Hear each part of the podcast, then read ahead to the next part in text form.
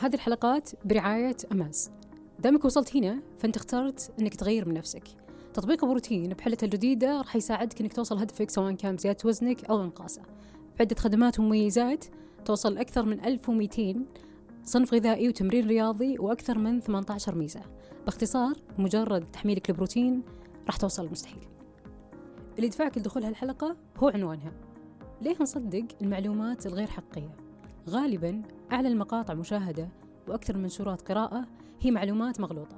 القهوة مع الليمون تحرق لك سعرات أكثر 10 كيلو بشهر بدون أي مجهود.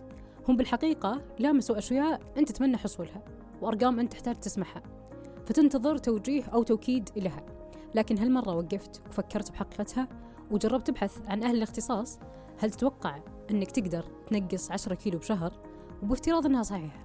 فالخبر المحزن لك أنك ما راح تنقص 10 كيلو دهون بمعنى معها سوائل عضل وغيرها من الأمور.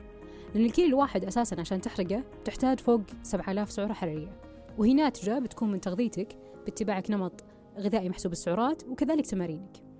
أنك تدور على رفع معدل الحرق قرار سليم.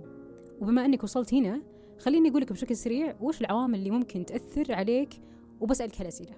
أولا هل أنت تاكل أكثر من احتياجك؟ كيف معدل الكتلة العضلية عندك؟ كيف نومك؟ عمرك كم؟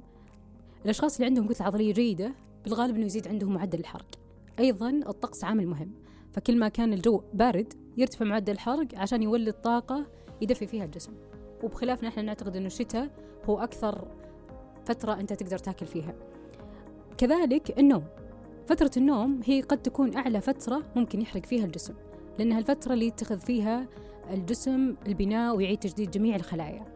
كل ما زاد معدل العمر عندك كل ما قل معدل الحرق بسبب خسارة الكتلة العضلية. لهنا تقريبا وصلنا لأهم الأسباب اللي تساعدك في عملية معدل الحرق عندك. نرجع ونقول تغذيتك هي الأساس ونمط حياتك.